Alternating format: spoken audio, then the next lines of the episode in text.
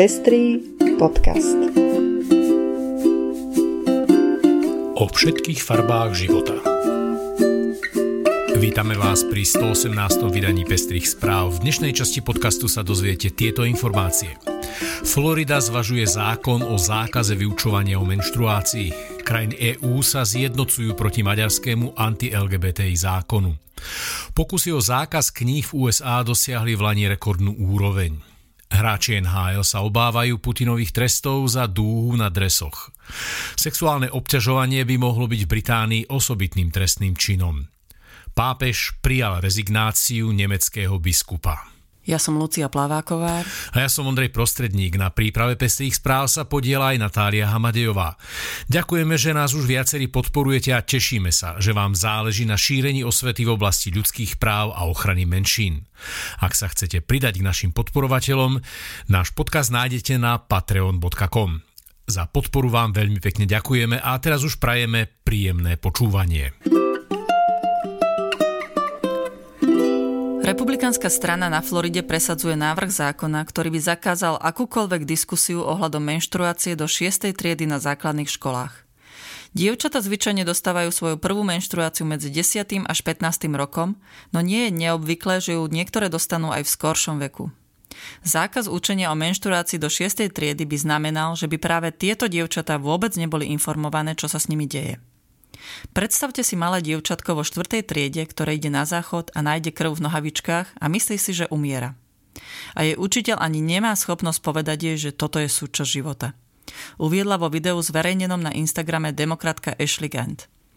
Nie je to ale prvýkrát, čo republikánska časť zákonodárneho zboru na Floride priniesla zákony limitujúce obsah vzťahovej a sexuálnej výchovy.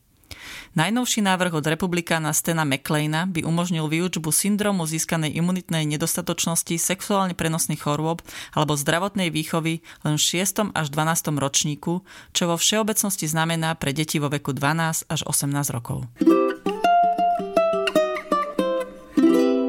Maďarský anti-LGBTI zákon, ktorý bol schválený 15. júna 2021, diskriminuje LGBTI komunitu veľmi podobne ako ruský zákon týkajúci sa LGBTI propagandy. Obmedzuje reklamy s LGBT obsahom, zakazuje zobrazovanie homosexuality alebo zmenu pohlavia neplnoletým.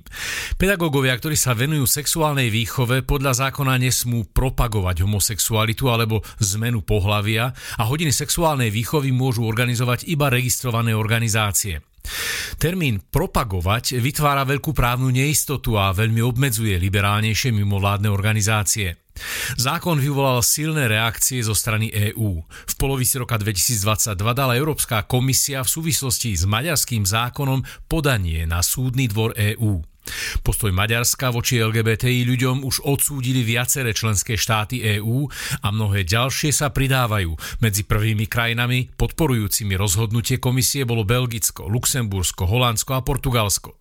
Nedávno sa pridalo aj Dánsko, Rakúsko a Malta, pričom najnovším podporovateľom sa stalo Španielsko. Boj za práva LGBTI ľudí podporil už aj Európsky parlament. V susednom Česku vyzýva vládu Česká strana Piráti k vyjadreniu rovnakej podpory. Žiaľ, Slovensko zatiaľ stojí bokom.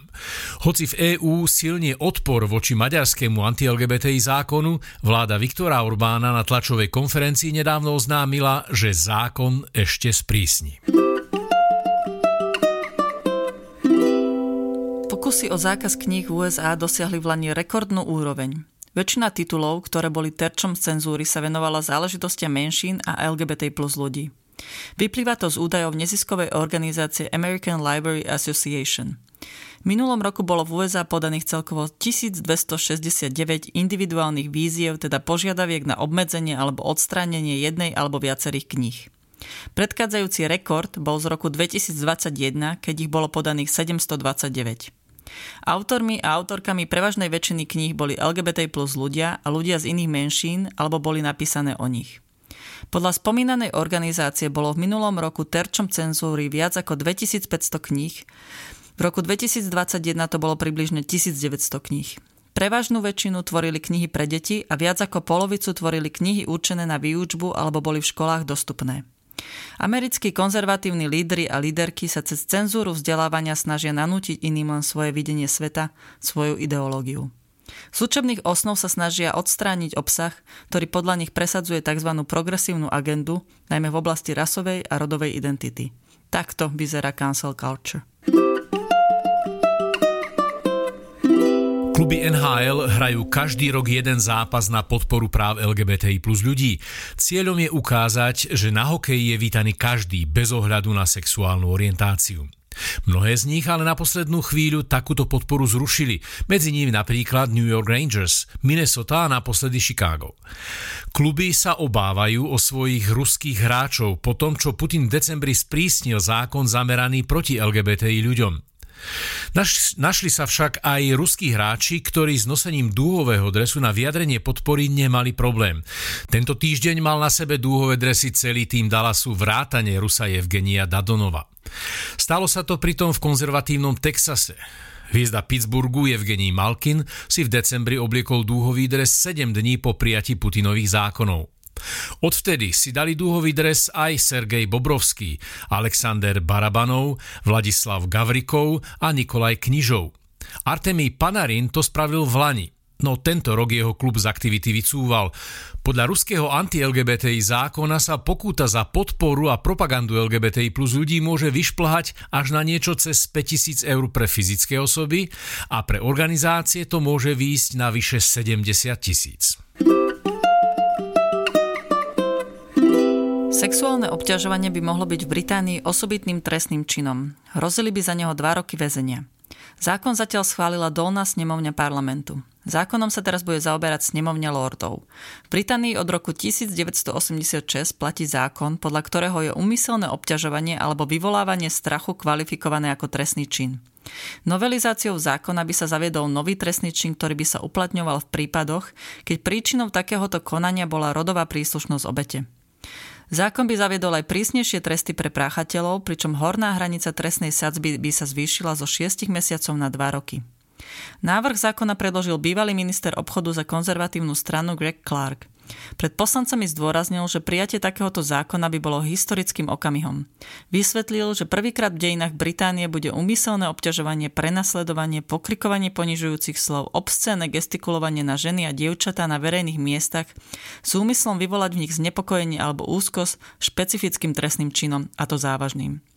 Clark pripomenul, že takémuto obťažovaniu bývajú na verejnosti vystavení aj muži a chlapci. Obdobný návrh sme prostrednícom Tomáša Valáška predkladali aj do nášho parlamentu. Tu sa však stretol s výsmechom, čo svedčí o hroznom stave ochrany pred rodovo podmieneným násilím na Slovensku. Pápež František prijal rezignáciu nemeckého biskupa Franca Jozefa Bodeho, ktorý sa rozhodol opustiť svoj úrad kvôli chybám, ktorých sa dopustil pri riešení prípadov sexuálneho násilia vo svojej diecéze. Bode sa stal biskupom v roku 1995 v Osnabrüku a vo vyhlásení uviedol, že k rozhodnutiu o odchode z úradu ho prinútili výsledky vyšetrovania prípadov sexuálneho zneužívania v jeho diecéze. Dôrazne sa hlásim ku svojej zodpovednosti a svojim osobným pochybeniam a chcem dnes všetkých, ktorých sa to týka, znovu požiadať o odpustenie, uviedol Bóde. Pápež zatiaľ nerozhodol o tom, či vyhovie aj žiadosti nemeckého kardinála Rainera Marie Volkyho, ktorý mu v Lani rovnako ponúkol rezignáciu potom, ako čelil kritike za to, ako riešil kauzy spojené so sexuálnym zneužívaním kňazmi v kolínskej arcidiecéze. Cirkevná správa z roku 2021 konštatovala, že vo farnostiach pod správou arcibiskupstva v Kolíne nad Rínom bolo v rokoch 1975 až 2018 sexuálne zneužitých zneužitých 314 maloletých. Do zneužívania bolo zapletených 202 členov kléru a svetských zamestnancov cirkvy. Viac ako polovica prípadov sa týkala detí mladších ako 14 rokov, väčšinou chlapcov. Druhý ročník festivalu Light Queer Festival, organizovaného študeckým LGBT plus spolkom pri Filozofickej fakulte Univerzity Komenského v Bratislave, sa uskutočňuje tento týždeň. Festival má za cieľ priniesť na akademickú pôdu a mimo nej queer perspektívy, ktorým sa nedostáva mnoho priestoru. Usiluje sa o intersekcionálny pohľad na queer identity a ich spoločenské presahy. Zároveň je oslavou pestrosti ľudského bytia. Festival je určený queer ľuďom i verejnosti. Viac informácií o programe je dostupných na webe podujatia. Pravidelná diskusia o problematike znevýhodnených skupín sa bude tento mesiac venovať rovnoprávnosti žien. Diskutujú odborníčky z partnerských organizácií venujúcich sa danej problematike. Podujatie sa koná 28. marca o 17.30 v Mestskej knižnici Bratislave. A to je už všetko z dnešného dielu. Budeme sa na vás tešiť pri ďalšej časti ľudskoprávneho podcastu Pestre správy. Do počutia.